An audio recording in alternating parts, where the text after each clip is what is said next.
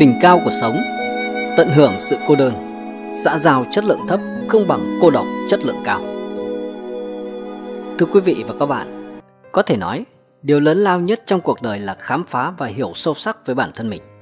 Vì vậy, để làm được điều đó, Chỉ có cách là người ta cần đến sự cô độc trầm lắng Để chiêm nghiệm theo thời gian.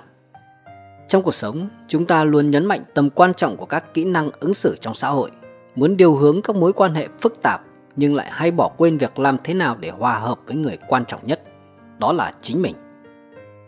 Không phải ngẫu nhiên mà các bậc trí giả thánh hiền xưa lại luôn đề cao lối sống trầm lặng tịch mịch trong cô độc. Lý Bạch, người được coi là bậc thi tiên đắc đạo, từng để lại hai câu thơ trong bài Thương Tiến Tiểu như sau. Cổ lai thánh hiền giai tịch mịch, duy hữu âm giả lưu kỳ danh.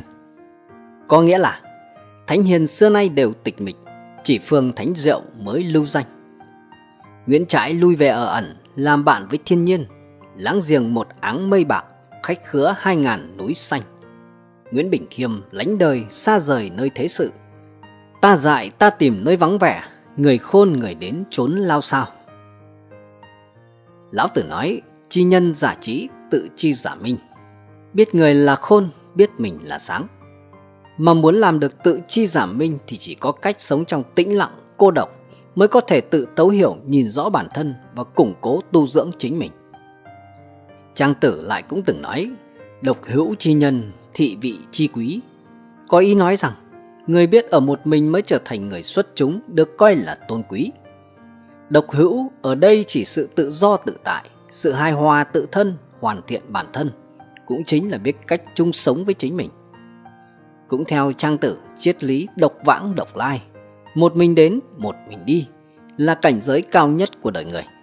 Những người đạt đến cảnh giới này giống như những bậc thầy vô song, bế quan tu luyện sau đó trở thành bất khả chiến bại.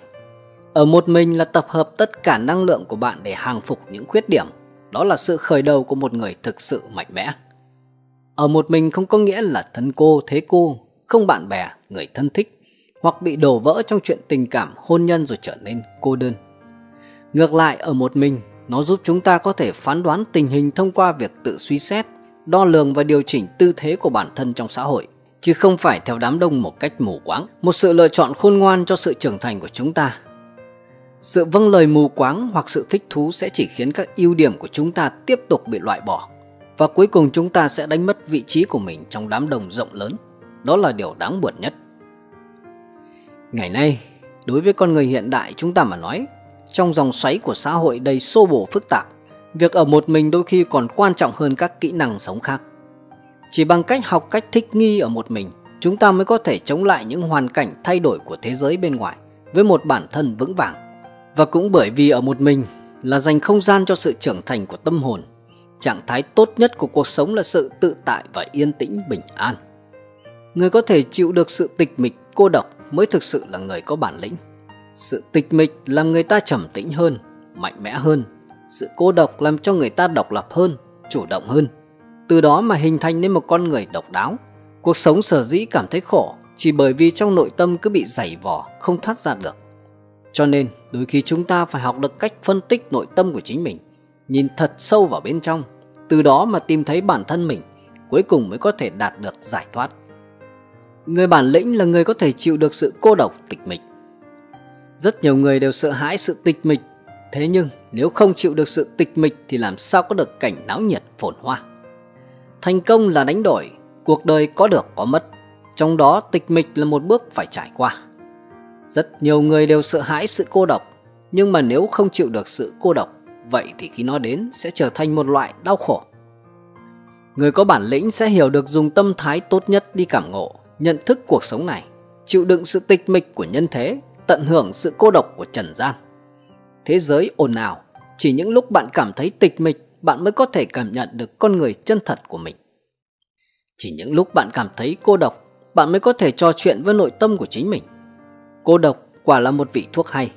Tận hưởng sự cô độc sẽ làm chúng ta thêm mạnh mẽ lên rất nhiều. Không còn sợ hãi, hoảng hốt, cũng không còn lo lắng nữa. Bởi vì chúng ta đã có một người bạn là chính mình. Đây mới là người bạn đáng tin cậy nhất người có bản lĩnh tự nhiên sẽ có chỗ độc đáo. Chúng ta cũng đã biết, thường những người có bản lĩnh đều rất độc lập, ưa thích một mình. Thực ra họ có một đặc điểm nữa, đó chính là rất sáng tạo và độc đáo. Họ đối với cuộc sống của mình sẽ rất tự nhiên mà có được cách nghĩ và phương pháp độc đáo. Họ sẽ không ngập ngừng, lúng túng, càng không đi theo số đông. Người thành công trên đời tương đối ít, nhưng chân lý cũng là từ số ít người này mà ra. Cho nên người có bản lĩnh hiểu được bạn đi theo người khác, vậy thì bạn cũng chỉ tầm thường như họ. Bạn muốn xuất chúng thì nhất định phải có chỗ độc đáo. Thế giới này không có ai tự nhiên mà thành công, chỉ có người đột nhiên mà thất bại. Bạn có bản lĩnh thì cũng phải biết cách để phát huy bản lĩnh của mình. Bạn không có bản lĩnh, vậy thì hãy rèn luyện để xuất ra bản lĩnh của mình. Học được chữ độc. Nhân sinh tại thế mỗi người đều là độc nhất vô nhị. Thế nhưng trong quá trình chúng ta không ngừng tiến về phía trước, có người càng ngày càng trở nên lợi hại, càng ngày càng có bản lĩnh, nhưng cũng có người dường như là dậm chân tại chỗ, thậm chí còn bắt đầu thụt lùi. Kỳ thực, nhiều khi chúng ta đều có suy nghĩ của mình, đều có những truy cầu của bản thân, chỉ là có người thì buông thả, có người lại giữ vững được, mà những người có thể kiên trì thường là những người rất có bản lĩnh. Có thể trước đây chúng ta không có bản sự gì cả, nhưng chỉ cần thông qua cố gắng của bản thân, không ngừng tu luyện, không ngừng lĩnh ngộ, không ngừng đột phá chính mình, tất sẽ hình thành nên được một con người bản lĩnh. Trong quá trình này, rất nhiều người đều phải trải qua sự tịch mịch, cô độc. Thế nhưng chính vì những tịch mịch và cô độc này mới làm chúng ta khác biệt với những người khác. Giao tiếp xã hội chất lượng thấp không tốt bằng sự cô độc chất lượng cao. Một số người cho rằng cứ phải nhiều bạn, nhiều mối quan hệ mới tốt. Nhưng sự thật là càng nhiều mối quan hệ, bạn càng dễ bị sao nhãng và sẽ không thể tập trung vào ai đó nhất định. Các mối quan hệ của bạn sẽ trở nên hời hợt và trong rất nhiều người bạn ấy sẽ không dễ dàng tìm ra người thực sự đem lại lợi ích hay sự an ủi về mặt tinh thần cho mình. Hòa hợp với người khác là một loại năng lực, hòa hợp với chính mình là một loại trí tuệ. Những người thông minh biết một câu nói rằng tương tác xã hội chất lượng thấp không tốt bằng sự cô độc chất lượng cao.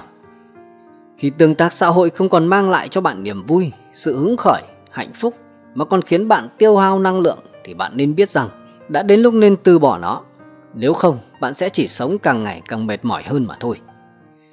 Chúng ta nên biết rằng khi sống đến một độ tuổi nhất định, không phải là càng biết nhiều người thì cuộc sống của bạn càng suôn sẻ. Ngược lại, nếu bạn mời quá nhiều người vào cuộc sống của mình, điều đó chỉ gây thêm rắc rối cho bạn mà thôi. Người thông minh hiểu rằng không phải là họ không quý trọng tình bạn, họ có. Nhưng họ luôn biết để có thể làm được việc lớn, những cuộc xã giao vô bổ không giúp được gì nhiều cho mục tiêu của mình, ngoại trừ nó có thể làm thấy mình vui hơn trong chốc lát. Một người thực sự giỏi giang sẽ có thể thu hút rất nhiều người, có sức ảnh hưởng tới nhiều người. Bản thân không tài giỏi, cũng không có năng lực thì quen biết nhiều người giỏi hơn nữa cũng chẳng ích gì. Gió tầng nào gặp mây tầng đó, đẳng cấp của bạn ở đâu sẽ quyết định mối quan hệ kết giao của bạn ở đó. Bạn thường ở trong vòng tròn của những người cùng giai tầng với mình. Vậy nên, thay vì dành quá nhiều thời gian để kết giao với người khác, chỉ bằng hãy nỗ lực đề cao chính mình. Khi bạn mất đi trọng tâm của cuộc sống và dần trở nên tê liệt, trở nên bối rối không còn biết mình muốn gì và làm như thế nào, hãy buông lỏng thân tâm, tận hưởng thời gian ở một mình. Lúc này chính là lúc chúng ta đang chuyển từ việc cầu mong những điều bên ngoài thành cầu mong những thứ bên trong chúng ta. Cầu mong bên ngoài là cầu tài nguyên, cầu kênh kết nối, cầu những mối quan hệ, đến khi quay đầu nhìn lại chỉ như gió vào nhà trống.